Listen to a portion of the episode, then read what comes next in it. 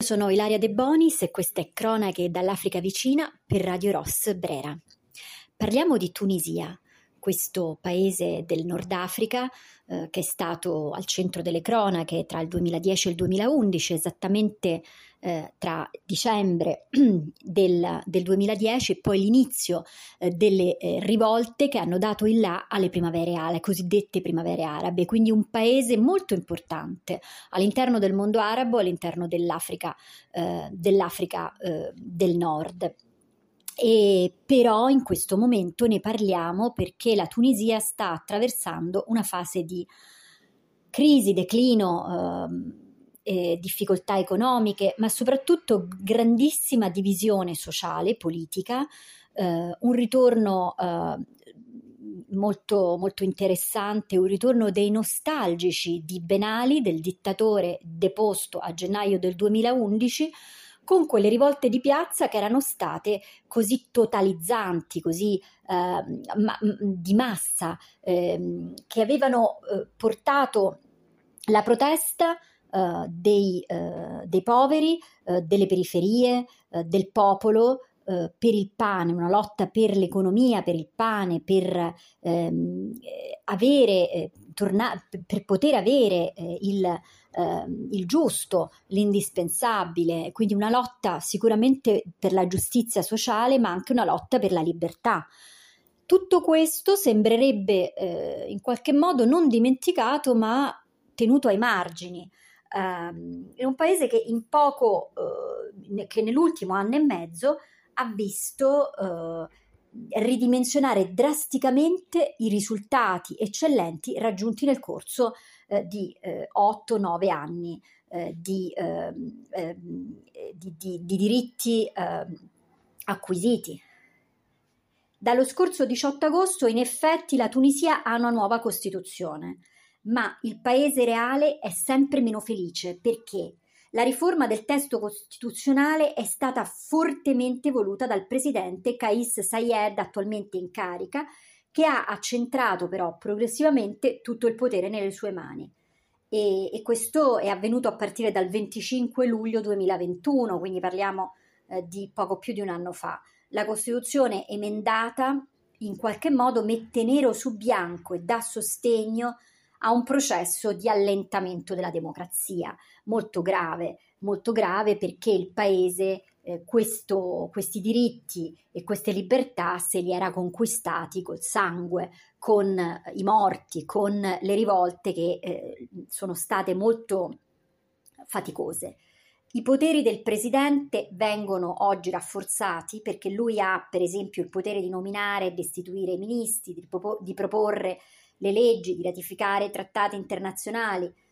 mentre diminuisce, si indebolisce il potere legislativo, anche quello giudiziario ed esecutivo. Quindi sostanzialmente stiamo parlando di una democrazia formale, ma di un progressivo ritorno a eh, una sorta di dittatura.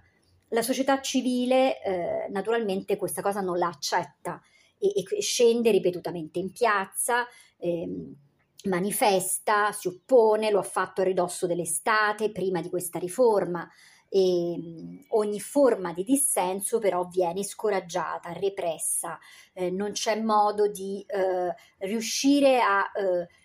portare avanti le, le, istanze del popolo ehm, con una, mh, un ascolto dall'altra parte, un ascolto da parte delle istituzioni. Il problema è eh, una,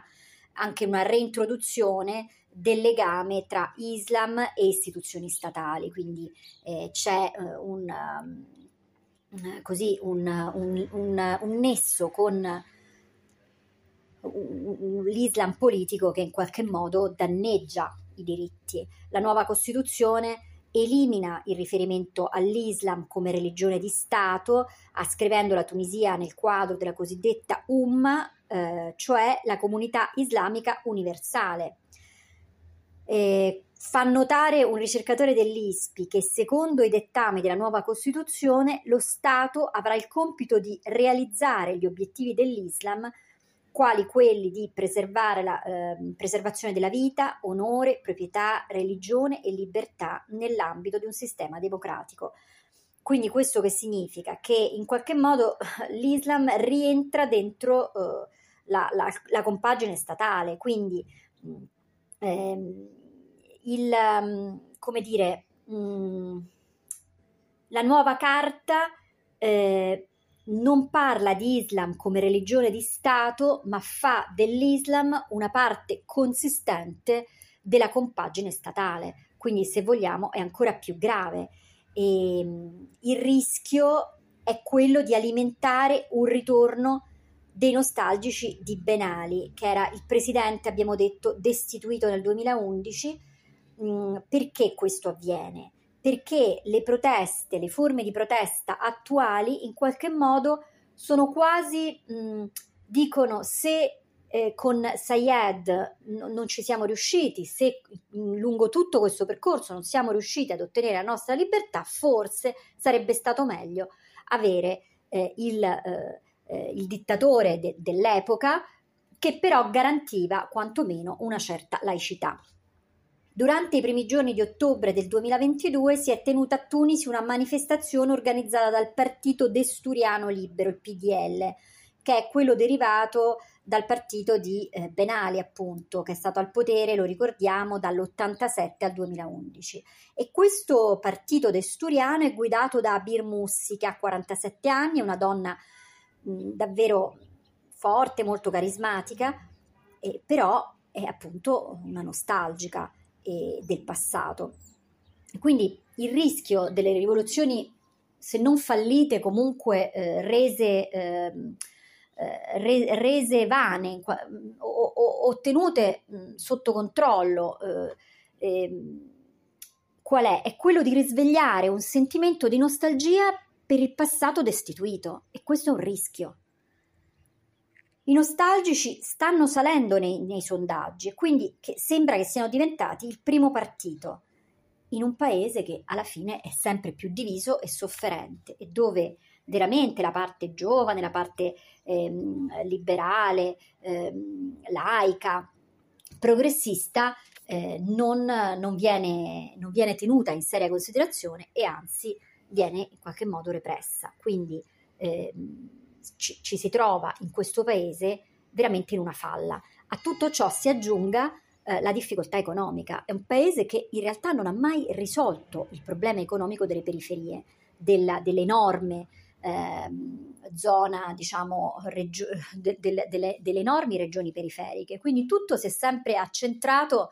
eh, nel, nel, nelle, nelle città, anche anche ba- il budget statale è sempre stato speso ed è stato impiegato per mh, uh, rafforzare l'economia dei grandi centri, quindi da, da, Tunisi principalmente, ma poi anche le grandi città costiere. E per eh, la, la, la, la, periferia del paese, eh, l'entroterra poverissimo eh, di, della Tunisia, dal quale peraltro era partita la, spinta rivoluzionaria, non rimangono che le briciole. Non scordiamo che in realtà la rivoluzione iniziata a dicembre del 2010 eh, parte proprio da uno di questi villaggi, ehm, Kasserrin, uno di questi villaggi dell'entroterra poverissimo eh, della Tunisia, eh, perché iniziano delle manifestazioni di malcontento, di dissenso legate al permanere in una situazione di povertà la gente, è, è, una rivoluzione per il pane questa, così come quella egiziana. Le persone, il popolo eh, scende in strada perché eh, non mangia, perché ha fame e tutto parte da lì. Poi si estende, poi si eh, unisce l'impeto rivoluzionario del popolo e quello dell'intelligenza, degli intellettuali, degli studenti, eh, di chi appunto, pur avendo una condizione economica buona, eh, voleva la libertà e queste due esigenze confluiscono in un'unica voce e quindi finalmente poi si scende in strada davvero a Tunisi mh, mm, e si destituisce il tiranno. Ma eh, il primo, il primo mh, fortissimo eh, impeto viene proprio dal cuore della Tunisia profonda. E non dimentichiamo eh, tutta quella, quella, quella, terra attorno a Gafsa, attorno alle miniere, eh, ormai svuotate, prive di mh, do,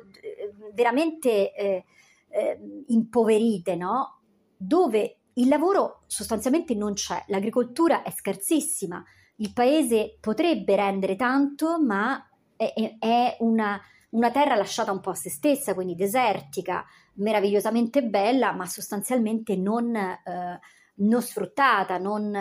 eh, che, che, non rende quanto potrebbe e quindi il lavoro non c'è. Eh, il, poi la scintilla veramente che fa deflagra- deflagrare eh, questo, ehm, questa, questa eh, rivoluzione sarà Uh, come ricordiamo, la morte, la, la, la, il sacrificio di un venditore ambulante eh, che si dà fuoco eh, in uno di questi villaggi dell'entroterra e da lì il popolo capisce che sta succedendo qualcosa che è successo qualcosa di grande, c'è una fortissima rabbia, un fortissimo bisogno di eh, manifestare solidarietà e eh, rabbia verso questo, eh, questi soprusi che sono quotidiani, cioè la polizia è molto autoritaria, le autorità sono, ehm, sono molto castiganti, ehm, non, eh, la tassazione non consente di avere piccole attività anche a conduzione familiare, come può essere eh, appunto l'attività di un ambulante che mantiene un'intera famiglia col suo lavoro e col suo piccolo, eh, con la sua piccola attività eh, di, di, venditore di, di frutta e verdura, eccetera. E quindi e, ehm, e quindi tutto questo porta il popolo in piazza. Ma ehm, eh, il, la situazione attuale ha come fatto tornare il paese indietro nel tempo fino a quel 2011, 2010, 2011, per cui attualmente ancora il problema degli ambulanti, per esempio, è un problema rilevante. Eh, non, eh, sono fortemente penalizzati, Ehm, tassati, sono fortemente restri- la loro attività è fortemente eh, ristretta, eh, ha, subisce delle restrizioni, ehm, quindi il popolo si chiede ma 10 anni, più di 10 anni, 11 anni, 12 di, eh, di eh, democrazia, che cosa hanno cambiato in Tunisia? E la risposta è in questo momento eh, molto mh, pessimista, eh, molto uh, insomma, eh, come dire, c- si, si, constata veramente un, uh, un fallimento. Uh, si pensa che eh, non sia valso a nulla quella,